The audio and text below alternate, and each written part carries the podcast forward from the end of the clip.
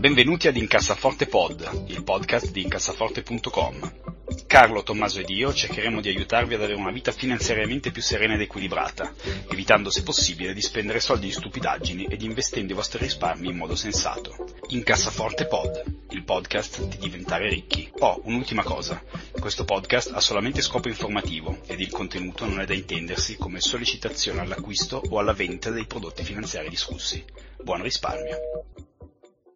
Salve a tutti e bentornati a una nuova puntata di Incassaforte Pod. Io sono Andrea Alfieri, eh, con me c'è Tommaso De Benetti. Ciao a tutti. E Carlo Mask, quest'oggi più che mai. Ciao a quest'oggi tutti. più che mai. Carlo. fortissimamente. Eh? Che ho trollato fortemente insieme a KTV di ieri su Twitter. ah sì, grandissimo, grandissimo. Poi magari, magari ne parliamo. Eh, quest'oggi abbiamo deciso di non eh, leggere email eh, perché eh, ragazzi, se ci scrivete email in cui ci chiedete consigli su eh, come comporre il vostro portafoglio, eh, portfoliochat.com no, ne sa più di noi. esatto, esatto. Cioè andate, smanettate su portfoliocharts.com e avete tutta una serie di tools, anche perché eh, come abbiamo detto tante volte, conta moltissimo la vostra propensione al rischio, il vostro orizzonte temporale, eccetera, eccetera, eccetera, eccetera, eccetera.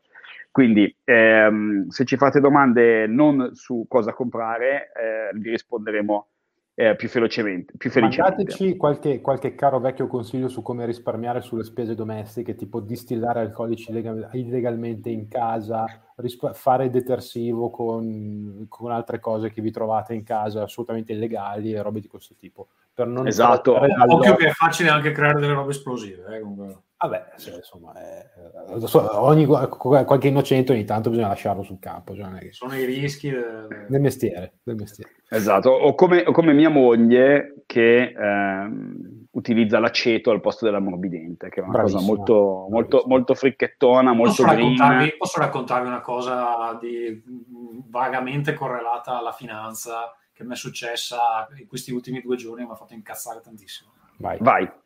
Allora, ehm, parlando con un amico, sua moglie deve cambiare il computer, ha fatto delle indagini e ha detto, ah, guarda che questo operatore telefonico eh, puoi comprare un Mac nuovo a tasso zero, interessi effettivamente sono proprio zero perché se poi vai dai negozi, eccetera, ho visto che hanno dei tassi fino al 19%, che penso sia anche illegale. cioè, praticamente il, il, tasso degli strozzini con i coltelli che ti vengono. Il tasso di usura meno 0,001. esatto. E ho detto, 0%, sai che quasi quasi cambio il mio Mac, che ho ancora un modello IBM, mi prendo l'M1, uh, mi serve anche per testare i giochi dello sviluppatore con cui lavoro eh, può essere utile, tanto che cazzo mi frega, 80 euro al mese, perfetto. Allora vado sul sito di questi, faccio la domanda, mi dicono no, non possiamo darti il, il finanziamento. Ok, vabbè, perché? Boh, non è scritto. Vado dal sito del concorrente, stessa offerta identica, faccio anche con loro, non possiamo darti il finanziamento. Cazzo, c'è, c'è un problema qua. Allora, eh, al di là del servizio clienti che è assolutamente inutile perché io gli telefono e gli dico sentite scusate è successa sta roba ci ho messo un giorno perché ho detto guarda già sto incazzato che sta, che sta cosa è successa quasi quasi li mando a fanculo. Invece ho detto dai domani, domani li chiamo li ho chiamati e ho detto guarda è successa questa cosa io non capisco perché, perché non mi è stato concesso il finanziamento non ho mai eh, sforato una bolletta in vita mia non sono mai andato in rosso sul mio conto cioè sempre pagato tutto perché non mi devi dare il finanziamento mi fa, no, guarda, io non so, ti passo un collega. Allora, aspetta, la prima volta chiamo, mi fa, ah no, no non parliamo inglese, ma ho messo giù. Benissimo. Seconda, seconda, volta, seconda volta chiamo, mi fa, guarda, scusa, io non so, ti passo un collega che ti aiuterà. Va bene. Mi passa il collega e gli dico, senti, è successa sta roba, mi puoi aiutare? Sì, e mette giù. Ma porca puttana!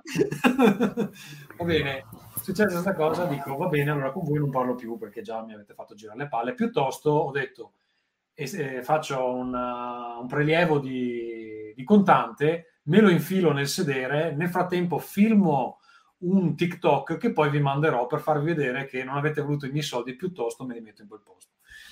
Eh, però inizio a preoccuparmi, dico cazzo, qua c'è qualcosa che non va, evidentemente sono finito su una lista, blacklist di qualche tipo, chiamo la banca. La banca mi fa guarda tutto a posto, non c'è niente. Però non possiamo sapere magari se è stato flaggato da qualche parte perché ci sono due agenzie che ti danno tipo un credit rating. Una delle due ha il report gratuito, l'altra bisogna abbonarsi.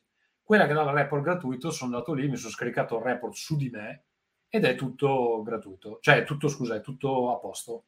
Cioè risulta che io ho sempre pagato tutto, eccetera. Quindi sono in questa situazione kafkiana dove non riesco a ottenere 80 euro di rate al mese per comprarmi un computer e nessuno mi dice, nessuno sa dirmi perché. Cioè, boh, è veramente un'assurdità che non capisco. E mi ha fatto venire il, un po' la paura, ho detto scusa, vabbè, il computer non è un problema perché tanto non, è, non era nemmeno urgente.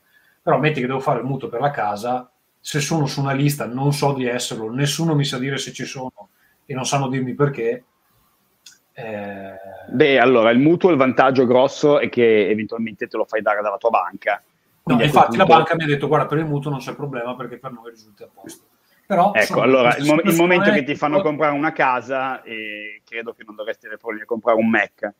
Quindi... Sì, eh, no, ma anche, cioè, era anche quella la mia, la mia opinione. Però eh, sono in questa situazione kafkiana, tipo il, il processo dove sei accusato di qualcosa ma nessuno ti dice cosa e quindi non posso farlo. Ma è, cioè, è veramente fastidiosa sì, cosa. diciamo che in realtà quelli che te lo respingono dovrebbero dirtelo normalmente, cioè se tu andassi in banca a dire no, non ti diamo il mutuo, loro dovrebbero dirti come e perché sei, sei Comunque io immagino, immagino che, le, che le cryptocurrencies fossero nate anche per evitare queste cazzate. E adesso noi sappiamo che in realtà non servono a niente, però mi ha fatto un attimo traballare sulle mie... Io ho visto, ho visto in realtà però, eh, mi collego a quello che hai detto tu, una, un, un, utilizzo finalmente reale per la prima volta, più che delle cripto, della blockchain, cioè ci sono alcuni, alcune diciamo, biciclette abbastanza costose che sono uscite ultimamente che hanno il, il sigillo della blockchain del produttore, in modo che sono, in questo modo sono tecnicamente, non dico in, non rubabili,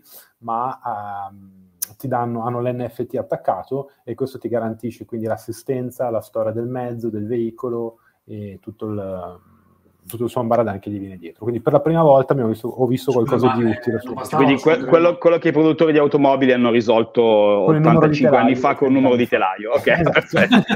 esatto, esatto molto bene. Diciamo bene, scusate, volevo sfogarmi perché ho avuto questo incidente finanziario che onestamente non riesco a spiegarmi. E mi ha dato no, ma è giusto così, perché comprare le cose a rate è sbagliato. Ma infatti io ho pensato in due posti mi hanno rifiutato il, il, il coso, vuol dire che avevo un segno del cielo che devo risparmiare. Tra l'altro, esatto. credo che, non, mi pare che non l'abbiamo detto in questo podcast, ormai è notizia pubblica, e ad agosto nascerà mio figlio, sappiamo già che è un bambino, e quindi è giusto che io risparmi.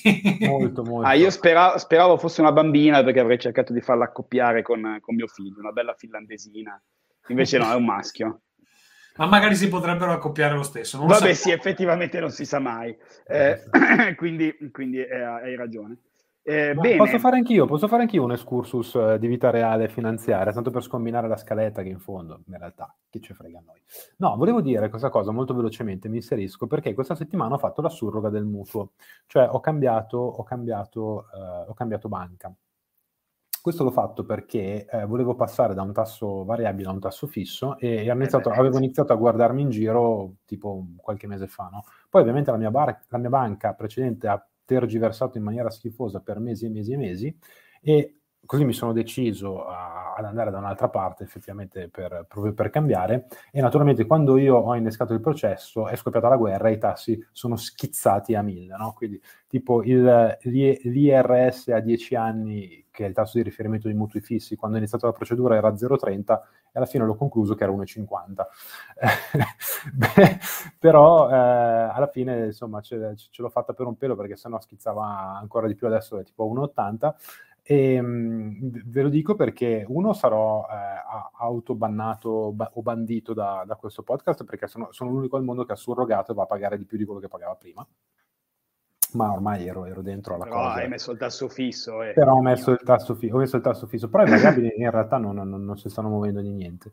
E, mhmm, e l'altra è, quindi se, se, dovete muovervi per fare una surroga, due cose. Uno, calcolate almeno 4-5 mesi che ci vogliono per fare il tutto. Secondariamente evitate di fare le persone oneste e gentili come ho fatto io andando a chiedere alla propria banca ma no adesso sono già cliente, non, non sto di andare via, fammi un po' di sconto sullo spread perché vi fanno aspettare dei mesi e poi vi danno picche. Quindi andatevene direttamente e buonanotte.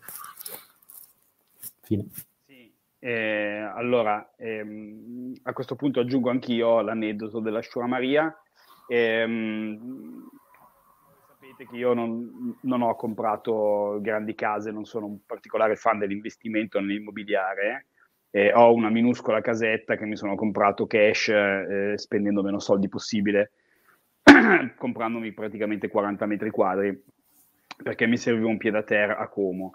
Eh, ora, io ho dovuto acquistare un box, un garage, e eh, mi sono confrontato a quelle che sono eh, le terribili i costi di transazione eh, dell'immobiliare. Cioè uno pensa solitamente quando la gente confronta, ah ma questa casa io l'ho pagata X e adesso vale Y, allora, intanto eh, si sottovaluta eh, la forza dell'inflazione, no? Quindi il fatto di dire, ah, ma io questa casa nel 1980 l'ho pagata 100 milioni, adesso vale 200 mila euro. Sì, buonanotte, eh, hai perso un mucchio di soldi. In realtà, se contassi l'inflazione, ma in più la gente tende a dimenticarsi dei costi di transazione.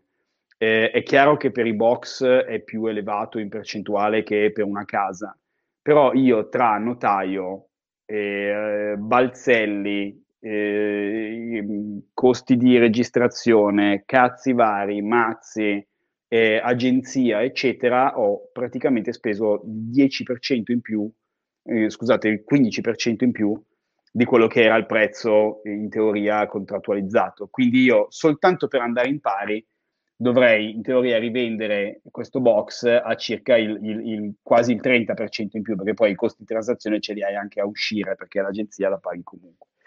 Quindi eh, tutto molto bello il mattone, però alla fine, se poi uno va a fare i conti giusti, eh, i costi di transazione eh, hanno, hanno, un bel impatto anche loro. Eh, questo sempre da tenere presente eh, se dovete fare i vostri calcoli. Comunque, la notizia delle ultime settimane è che Elon Musk prova a comprarsi Twitter. Cosa è successo, Tommaso? Tu che hai seguito sicuramente la cosa bene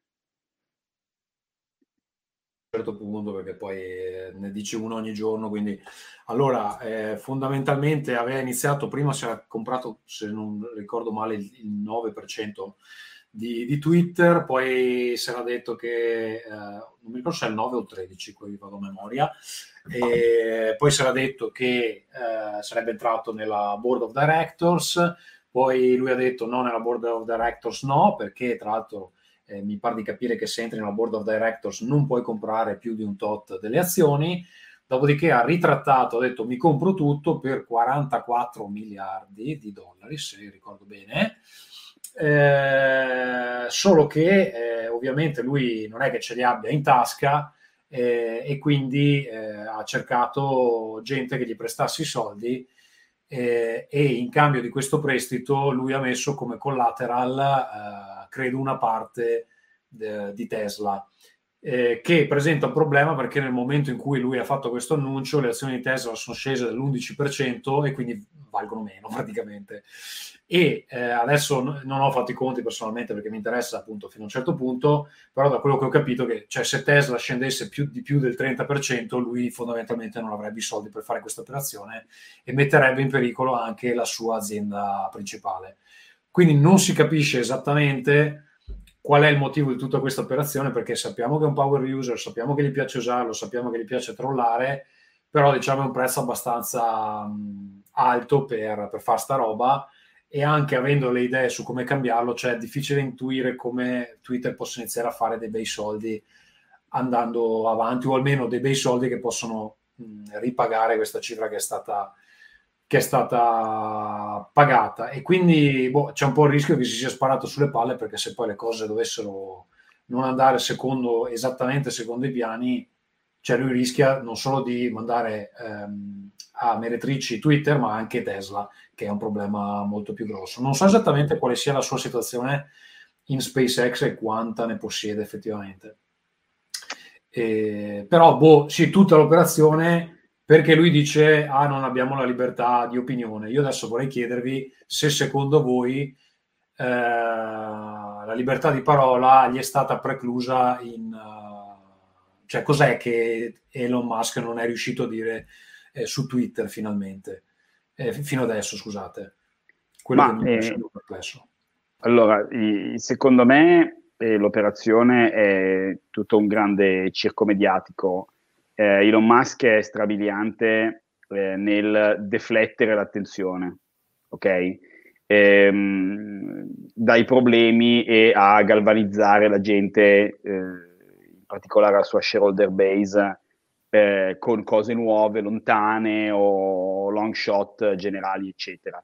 E visto che lato Tesla era arrivato a presentare eh, una persona vestita di latex dicendo avremo un robot umanoide, eh, non, non, poteva più alzare l'asticella da quel punto di vista lì. E quindi secondo me il nuovo colpo è Twitter, con una tra l'altro eh, risibilissima, eh, coprendola con una falsa crociata appunto contro la freedom of speech, eh, del quale lui assolutamente non è paladino perché fa firmare praticamente a chiunque non disclosure agreement è una cosa nota e documentatissima eh, e cerca di ehm, mettere a tacere praticamente tutti i critici Uh, nel senso, non non è esattamente un, un, campione della libertà di espressione, cioè lo è fin tanto che non si dice qualcosa di male di lui o di Tesla. Ehm, e può darsi, c'è una teoria che dice che questa, questo colpo di teatro sia fatto per coprire il fatto che probabilmente i prossimi earnings di, di Tesla saranno, eh, i prossimi numeri di Tesla saranno tragici, eh, perché eh, Tesla oramai fa quasi tutto il suo profitto, meglio queste sono le, le, le stime, eh, perché Tesla non fa il breakdown per, per geografia, ma che il grosso dei profitti eh, venga dalla fabbrica che hanno in Cina eh, che in questo momento, se avete seguito le news, è pr- più o meno in lockdown a macchia di leopardo, lockdown durissimo. Eh, quindi c'è la possibilità che i numeri del prossimo quarter siano una merda e che lui abbia messo in piedi questa grande pagliacciata eh, anche per distogliere l'attenzione. Carlo. Sì, sì, sì, sono d'accordo. Cioè, non, non... Poi vabbè, ormai il, andare nel dettaglio dei singoli tweet di Elon Musk è francamente eh, non lo so, un qualcosa che ormai ha perso di, di ogni senso perché non, non, non, non, si può veramente trovare una, una, giustificazione sensata a quello che dice. È un pagliaccio mediatico eh, perché è, è la cosa inquietante è che è l'uomo più ricco del mondo allo stesso tempo e adesso controlla bene o male una fonte di informazione fortissima. No? Uh, per il resto sì, non l'ha ancora sono, comprata sono sì, non l'ha sì, ancora sì. comprata però si Con presta a controllare si qualche dubbio perché alla fine gli utenti di Twitter sono 300 milioni cioè TikTok, TikTok ne ha penso il triplo no, no, Quindi, però, insomma, sì, lui dice no, è la piazza, la pubblica opinione è vero che le, le, news arrivano prima su Twitter però cioè solo uno fra i vari social network non è neanche il più il più usato. Quindi non, non Però diciamo che è forse quello più ripreso da tutti gli altri social network. Cioè, gli altri social network quitano, te, quotano Twitter, no? Tante volte, e non il contrario. Quindi, boh, però... Eh beh sì, abbastanza un'ansa. Eh. Eh, collegandoci sempre a Tesla, eh, la cosa strabiliante è che nel recente eh, sell-off, insomma, ieri, ieri il Nasdaq ha perso il 5%, eh, recentissimamente quasi tutte le aziende tech, eh, inclusi i mostri sacri come, come Amazon e Google, eh, per non parlare di Netflix, Facebook, eh, eccetera, hanno, hanno, preso delle grandi, grandi bastonate. Ieri Amazon è, è scesa del 7,5%, Google quasi del 5%, Netflix oltre l'8% e sono eh, parecchio al di sotto dei propri dei propri massimi, nel senso che voi pensate, vi do, vi do un esempio, anche un'azienda sanissima come Amazon a, novembre dell'anno scorso valeva 3.600 dollari e ad oggi ne vale circa 2.300, quindi ha perso eh, oltre il 30% del, del, del, suo valore. Netflix mi sembra abbia perso il 70%, una cosa di questo genere, perché ne valeva 680 di dollari, adesso ne vale a malapena 190 eh, Tesla misteriosamente non, non perde, eh, continua a essere lì nonostante, nonostante eh, sia un'azienda poco, poco profittevole.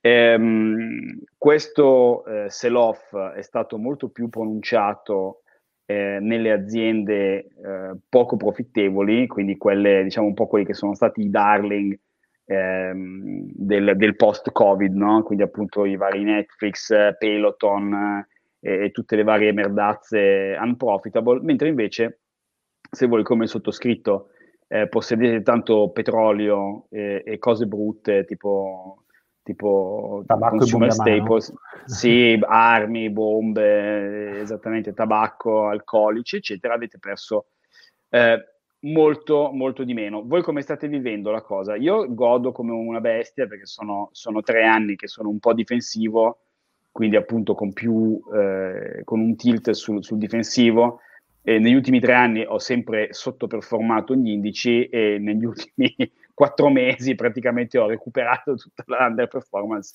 e sono di nuovo a pari. Quindi è un momento in cui mi sento particolarmente intelligente, cosa che solitamente dura poco. Eh, per io, voi invece? io mi sento abbast- molto tranquillo più che altro, adesso ovviamente adesso che l'ho detto chissà cosa succederà, però ieri, giusto ieri, eh, guardavo il, i miei indici hanno performato il massimo in senso assoluto negli ultimi due o tre anni, quindi eh, rispetto a quello che, che sta scontando l'SP500 sono assolutamente contento. Uh, c'è da dire un po' anche che secondo me questa situazione qui sull'SP è un po' figlia anche di tanto sentimento. Da una parte ci sono dei titoli che hanno fatto guadagnare veramente tanto chi è stato dentro gli ultimi 4-5 anni, quindi adesso può essere un buon momento per vendere e portare a casa, eh, al di là delle, delle, performance vere e proprie degli ultimi quarter o degli ultimi due quarter. E un po' insomma si sta facendo vedere e quindi bisogna vedere un po' come considerare questa cosa, il fatto che la Fed, cioè la Banca Centrale Americana, ha iniziato ad alzare i tassi, che tradotto in maniera molto semplice eh, vuol dire che le aziende più indebitate o che hanno fatto crescere le loro valutazioni sfruttando la leva del debito, adesso sono un pochino più sotto pressione, anche se la Fed ci è andata abbastanza leggera, eh, si, pensava, si pensava fosse un po' più più forte l'aumento, però insomma messo sul chi va là, chi appunto con queste aziende in questi anni magari ha guadagnato e adesso vede bene di uscire intanto che è ancora in verde. Uh, io personalmente mi sono spostato quasi completamente su, su V-Word come, come, investimento, quindi con, con, l'indice azionario mondo, il quale dal primo gennaio a oggi praticamente è immutato, viaggia tra i 100 e i 105 dollari, uh, quello di Vanguard, e me ne sto lì, bello tranquillo, sinceramente aspetterei, spero anzi, che scenda ancora un pochettino nel corso di quest'anno e del prossimo.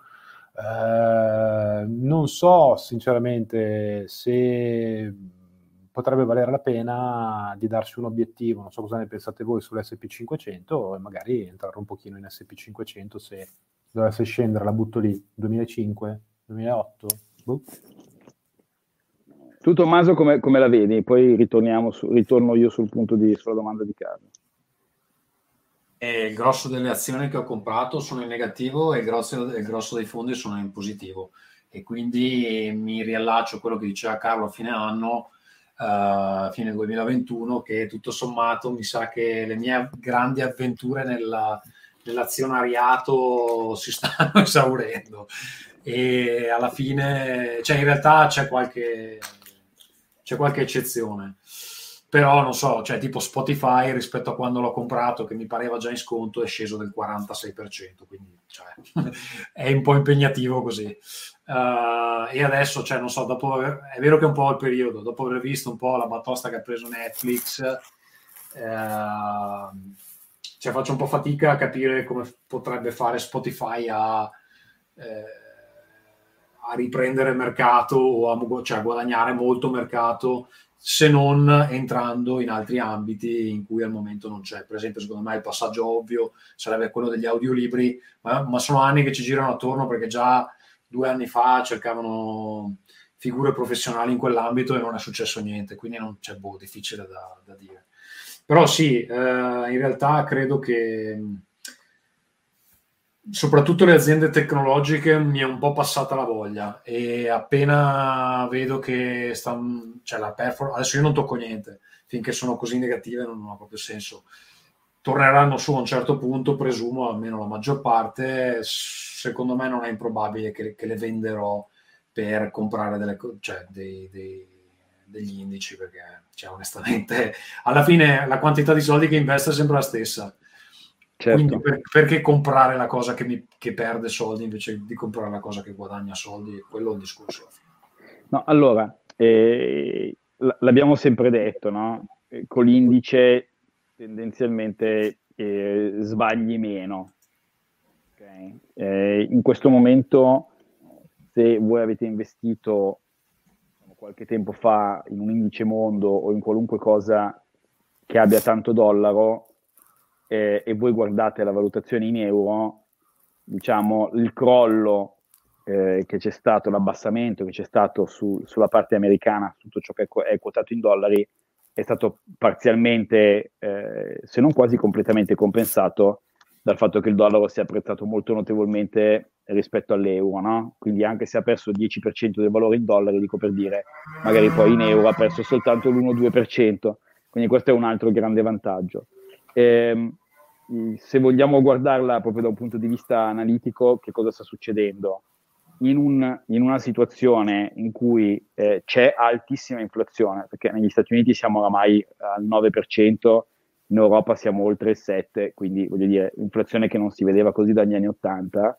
Eh, in una situazione del genere, con tassi eh, di interesse che prima o poi dovranno salire, lo faranno secondo me con calma, perché ovviamente eh, fanno sgonfiare il debito facendolo pagare a chi ha le obbligazioni.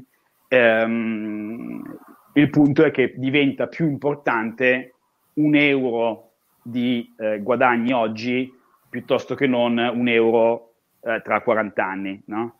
Quindi solitamente quando ci sono queste situazioni, le aziende che fanno tanti profitti oggi, magari anche stabili e con poche prospettive di crescita, risultano favorite rispetto ad aziende che ad oggi profittano poco e che in un futuro dovrebbero portare profitti molto grandi. Perché? Perché con tassi di interesse più elevati eh, si sconta, no, in termini tecnico, di più eh, il profitto lontano nel tempo.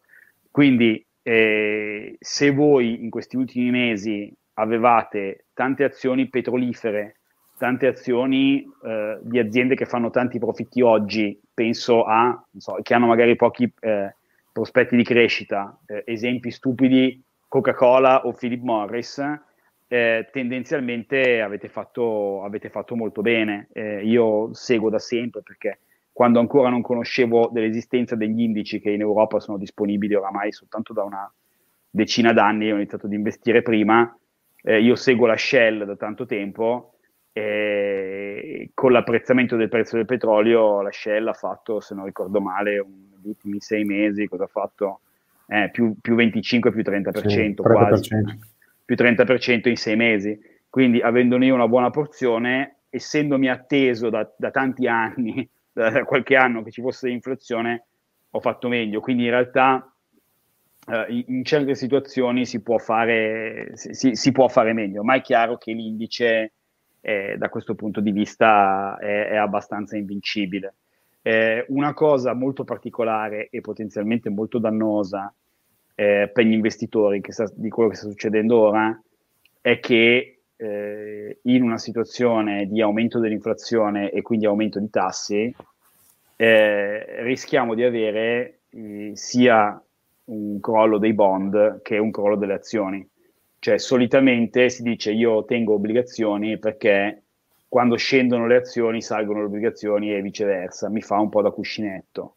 Eh, in realtà il piccolo grande segreto è che negli ultimi 30 anni le obbligazioni non hanno fatto altro che salire, perché eh, scendendo i tassi di interesse ovviamente il valore delle obbligazioni sale. Eh, quindi in una situazione eh, in cui i tassi di interesse dovessero andare a salire per tanti anni, le obbligazioni gioco forza non farebbero altro che perdere soldi.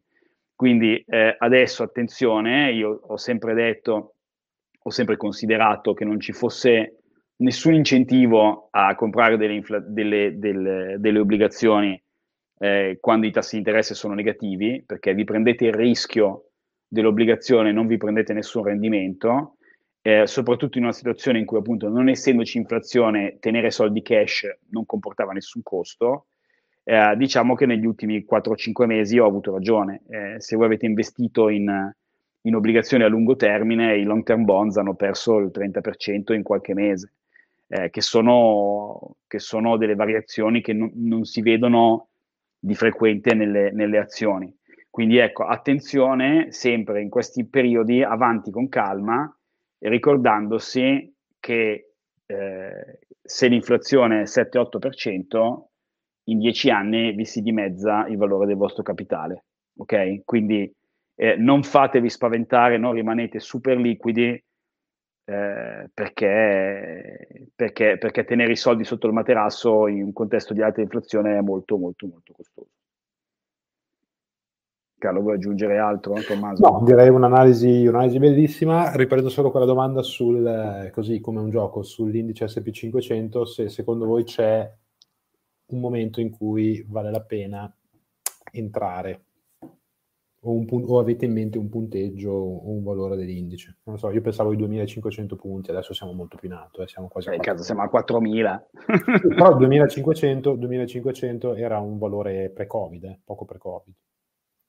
Quindi, insomma, tutto sommato, uh, l'ultimo 2500 siamo in zona fi- inizio 19, no, quindi un anno prima, del, tre anni fa, dai. Dopodiché ha fatto, ha fatto una salita fortissima. Allora, eh, io ho delle regole semplici. Eh, io investo con costanza, quindi ogni mese. Ho un cuscinetto da parte che in certe situazioni è leggermente più grande perché mi fanno un po' paura le valutazioni di borsa e recentemente è stato si è un po' inciccionito. Ma poi la regola con cui io investo è, mo- è molto semplice, investi soldi extra. Quando le borse scendono di un 20%, io metto un terzo del mio cuscinetto, quando scendono del 30 metto un altro terzo e a partire dal 40 investo tutto. Quindi questo è. Perché sto- storicamente correzioni del 50% ce n'è una ogni multidecade. Cioè, ne abbiamo vissute due nel giro di dieci anni, ma, ma è raro normalmente che perdano il 50%. Già il 30% è rarissimo e sono sempre delle grandissime opportunità di acquisto eh, come a marzo appunto 2020. Quindi io ho questa regola, io diciamo divido il mio cuscinetto di soldi cash in due parti. Una parte che è quella intoccabile in qualunque situazione, diciamo, i famosi 3, 6, quello decidete voi, mesi di, di spese correnti. Quelli è come se non esistessero, perché quelli sono il mio, il mio cuscinetto di emergenza. Il resto del cuscinetto di emergenza, un terzo a meno 20, un terzo a meno 30 e l'altro terzo a meno 40. Io faccio così, ho questo metodo così non devo pensare, lo so prima, me lo dico prima e quando succede intervengo. Tommaso. Tommaso è svenuto. Non ero, non, ero, non ero, attento, quindi mi avete beccato. Benissimo. casino che sta succedendo, quindi stavo cercando Va bene, basta. Allora non vi faccio perdere altro tempo. Eh, consigli della settimana, Tommaso, vai tu così poi eventualmente ti liberiamo se devi andare. Allora, eh, consiglio della settimana. In realtà questa volta non ho tantissime cose da consigliarvi, perché sono o all'inizio o a metà di 100 cose, ma non, non niente in particolare. Da, da, L'unica cosa che posso dirvi, allora, io ho letto il libro, ehm, ho iniziato adesso a vedere la serie TV eh, su eh, HBO, Station Eleven, non so se qualcuno lo uh, conosce è uh, un, una serie, um, adesso sto cercando il nome della, mi pare che è un'autrice, uh, che però adesso giustamente non, Google non vuole collaborare, comunque vabbè, eh, è una serie ambientata vent'anni dopo lo scoppio di una pandemia globale, quindi anche proprio abbastanza a tema, ovviamente è stata scritta prima del Covid, Cosa succede? Che eh, ovviamente muoiono tutti, tranne alcuni fortunati che sono immuni o comunque riescono a non prenderselo. La storia eh, ha principalmente a che fare con questa compagnia di uh, artisti girovaghi, uh, la maggior parte dei quali erano attori teatrali prima del, dello scoppio della, uh, del contagio, diciamo così, ehm, che girano eh, a seconda della stagione, girano in determinate zone, si fermano in varie comunità che incontrano e eh, rallegrano un po' questo mondo post-apocalittico con delle rappresentazioni di Shakespeare. Uh, il libro salta avanti e indietro fra il passato, cioè quando è scoppiata questa pan- pandemia e la protagonista del libro è una bambina, e il, il futuro che sarebbe il, il, tempo corrente dove lei è un'adulta. Um, perché ci sono tutta una serie di uh, backstory dei personaggi da risolvere. Allora, ho iniziato la serie su HBO, um, ehm, ho visto le prime due, mi sono piaciute molto, è un po' lento, ma eh, dategli fiducia perché, eh, per esempio, il secondo, il secondo, episodio è molto lento, ho detto, mm, pensavo meglio, in realtà poi alla fine c'è un cliffhanger mica male che fa presagire, perché allora del libro devo dire la verità non mi ricordo tantissimo, mi era piaciuta la parte post-apocalittica, non mi era piaciuta tanto quella quando spiegano il background dei personaggi, però ha delle parti, ha delle, è leggermente più allegro di una roba tipo The Last of Us, però ha delle parti anche abbastanza cupe e, e quelle mi, mi avevano colpito. E quindi niente, se riuscite a recuperarla nei vostri canali loschi, perché HBO non credo sia visibile dall'Italia se non forse con la VPN. Eh, e forse non, non, so se Sky trasmette qualcosa. Dovrebbe, dovrebbe prendere Sky quelli di HBO. Comunque dategli un'occhiata. Station 11, eh, Station 11 fondamentalmente. Ok, Carlo?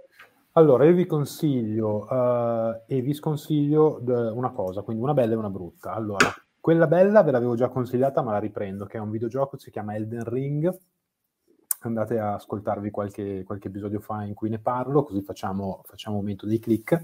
Uh, lo, lo, riprendo e ci torno su perché ormai sono, dopo due mesi, a circa 150 ore di gioco. Uh, penso di essere poco più dalla metà, quindi insomma, ho ancora un sacco di roba da, da fare ma più che dirvi che sono, credo ormai 30 anni che gioco, io una roba del genere non l'avevo mai vista. Uh, veramente mi ci sto divertendo come un pazzo, è, è fantastico, è, è, è, il, è, il, gioco che più di tutti da, da, quando gioco mi ha veramente trasmesso il senso di, di, essere parte di un'avventura, quindi se potete assolutamente provatelo, uh, senza, senza, riserva alcuna, non fatevi Ma non è difficilissimo? No, non così tanto, non così tanto. Chiaramente se hai difficoltà a giocare a Tetris probabilmente sì, uh, però se hai appena un pochino di, di, di, manualità che non sei proprio alle primissime armi, uh, ce la fai, ce la fai. Quindi ovviamente... Da che piattaforma è? Eh, tutte tranne Switch, credo. Fantastico, che è anche l'unica che Però su Switch c'è, c'è, Dark Souls, puoi provare Dark Souls, che è il suo, il suo predecessore comunque. Molto che mi hanno detto che è difficile però. Ah sì, ma tu provalo, non, non farti scoraggiare, sei mica, sei mica un bambinetto, dai, dai, no, ce la fai. Sono una segaccia. e invece l'altra cosa bruttissima che vi consiglio è eh, il nuovo film di Emmerich, Emmerich, insomma quello di Independence Day, eh, e si chiama Moonfall. Eh, la roba è, è una roba talmente brutta, talmente trash, che in confronto eh, Independence Day è un film di Kubrick, per profondità, per livello recitativo, per trama, per tutto quanto. È stato completamente ignorato, mi pare, questo film. Ecco, è un peccato perché secondo me è un ottimo pretendente ai Rezzi Award di quest'anno e è comunque, se volete, il classico blockbusterone americano confezionato molto bene come presentazione, effetti, eccetera, ma che come sostanza è praticamente un film dell'Asylum eh, secondo me non fatevelo mancare. In tutta questa bruttezza tremenda, una cosa bellissima è Alle Berry, che è sempre bellissima, bravissima, che, ha, che, c'è in questo film. Per il resto, francamente, è talmente brutto che fa il giro, quindi magari se vi capita di beccarlo su qualche piattaforma di streaming, magari guardatelo. Ma io mi ricordo che avevo visto il trailer e persino dal trailer si capisce che è una merda. Cioè che normalmente anche i film di merda eh, dal trailer sembrano fighi. Invece no, no, no si vede proprio che è un gioco scemo. Cioè, c'è una roba scema. La, la, prima parte, la, la, la, prima metà è una stronzata e va bene come un po' tutti quei film, ma poi fa, fa un giro fantastico e diventa veramente una cazzata epocale. Quindi, ok. Grandissimo. Allora, vedo, vedo che Elden Ring, la protagonista è una signora con i capelli rossi che ha l'elmetto no, alla Stormtrooper no, no, che le copre gli occhi. no, no, quello è, è, un, è, uno dei tantissimi personaggi che ci sono. In realtà il personaggio te lo fai tu come vuoi. Quindi Ah, quindi non devo avere l'elmetto alla Stormtrooper. No, però puoi okay. farlo, puoi fare tutto. posso fare del metodo a Stormtrooper. Va bene, benissimo, benissimo. N- nessuno delle persone sotto i 40 anni ha capito di cosa sto parlando. Eh, io invece, che mi sento una persona colta, eh, vi consiglio un bellissimo libro eh, di un tizio che si chiama Javier Blas, eh, che immagino sia uno spagnolo, probabilmente sarà anche catalano, ehm, quindi l'ho, l'ho, ingiuriato dicendo che è uno spagnolo, eh, che è un columnist uh, di Bloomberg, eh, che si occupa in particolare di tutto ciò che è commodities, ok? Quindi petrolio, metalli, eccetera.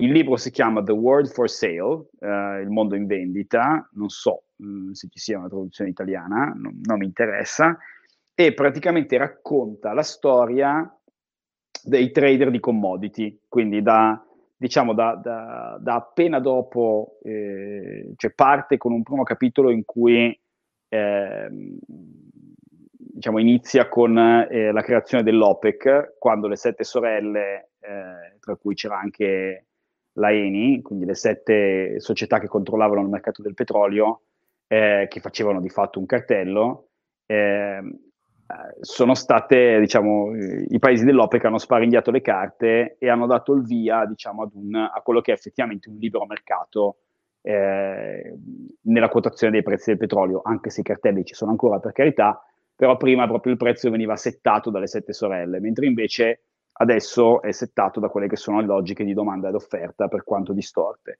Eh, e quindi ha aperto la strada alle trading houses, eh, cioè aziende che si occupavano semplicemente di comprare e rivendere, eh, messe in piedi da personaggi che hanno un po' di piratesco, eh, un po' di avventuriero, un po' di, di delinquente, eh, e sono molte di queste aziende eh, diciamo, esistono ancora oggi nelle loro forme eh, diciamo poi mutate come ad esempio Glencore che è una delle principali aziende al mondo produttrice di commodities eh, oppure Trafigura che è, un altro, che, che è un'altra roba che, che fa trading di commodities. È molto bello, molto interessante l'ha eh, scritto bene quindi facilmente comprensibile a chiunque. L'argomento sembra un po' nerd ma in realtà eh, secondo me noi ci siamo dimenticati che per quanto sia figo eh, avere l'iPad attaccato alla bicicletta, cioè Peloton, eh, se ehm, non abbiamo il litio, cioè non, non, ci sono le pile. Quindi alla fine diciamo che nella, nella piramide dei bisogni uh, di Maslow le commodities stanno un po' sotto rispetto eh, a Netflix. Ecco, quindi in un mondo eh, in cui le commodity sono in difficoltà, eh, sono, bisogni, diciamo, sono, sono, bisogni più basici, eh, sono cose che ci serviranno per far andare avanti il pianeta. quindi, quindi è importante. Dici, litio, litio meglio del wifi? No, beh, allora il wifi è proprio, sta alla base dei bisogni di Maslow, cioè un po', un po più importante dell'ossigeno, diciamo. Come, è, il sottofo- è la cantina della piramide. Esa- esa- esattamente, cioè, cioè, il wifi che prende, senza di quello cioè, non, non, ha senso neanche respirare, perché cioè, a cosa serve vivere una vita senza wifi? No, adesso non scherziamo. Ehm, quindi niente, no, The World for Sale, molto bello, eh, se siete come me dei nerd e gente che si interessa in generale di economia, eh, è bello, ma è anche un libro scritto in modo piuttosto discorsivo, cioè non aspettatevi eh, grafici o cose, o cose, pallose, cioè è scritto più che altro come un po' come un'avventura, seppur molto descrittivo. Molto bello, The World for Sale di uh, Javier Blas. Bene ragazzi, voi avete qualcosa da, da pompare? I nuovi progetti? Mm, no, non particolarmente, se non che Rincast ha ripreso una certa regolarità, se vi interessano i videogiochi, Adesso facciamo la live sul canale Twitch di Vito Ivara circa all'inizio del mese, poi esce la puntata in eh, podcast pochi giorni dopo. Infatti adesso appena finiamo questo mi metto a editare il, eh, l'audio che non ho avuto tempo questa settimana, quindi lo faccio adesso. Fantastico, fantastico, molto bene. Tu Carlo hai progetti o cose Io da spammare? No, per il momento no, ma mi vado a mettere in freezer aspettando che esca una nuova puntata di Rincast perché francamente mi manca, mi manca molto. Molto bene, molto bene. Ragazzi, io vi ringrazio moltissimo per la vostra eh, compagnia. Saluto di nuovo eh, Carlo Mask. Ciao a tutti. E Tommaso De Benetti. Ciao, che è in muto. De Benetti. che, che, è in muto e chiaramente ha, ha, cose da fare, quindi liberiamolo rapidamente. Io sono Andrea Alfieri, grazie mille, ci sentiamo tra qualche settimana. Ciao a tutti. Ciao. Ciao, ciao, ciao.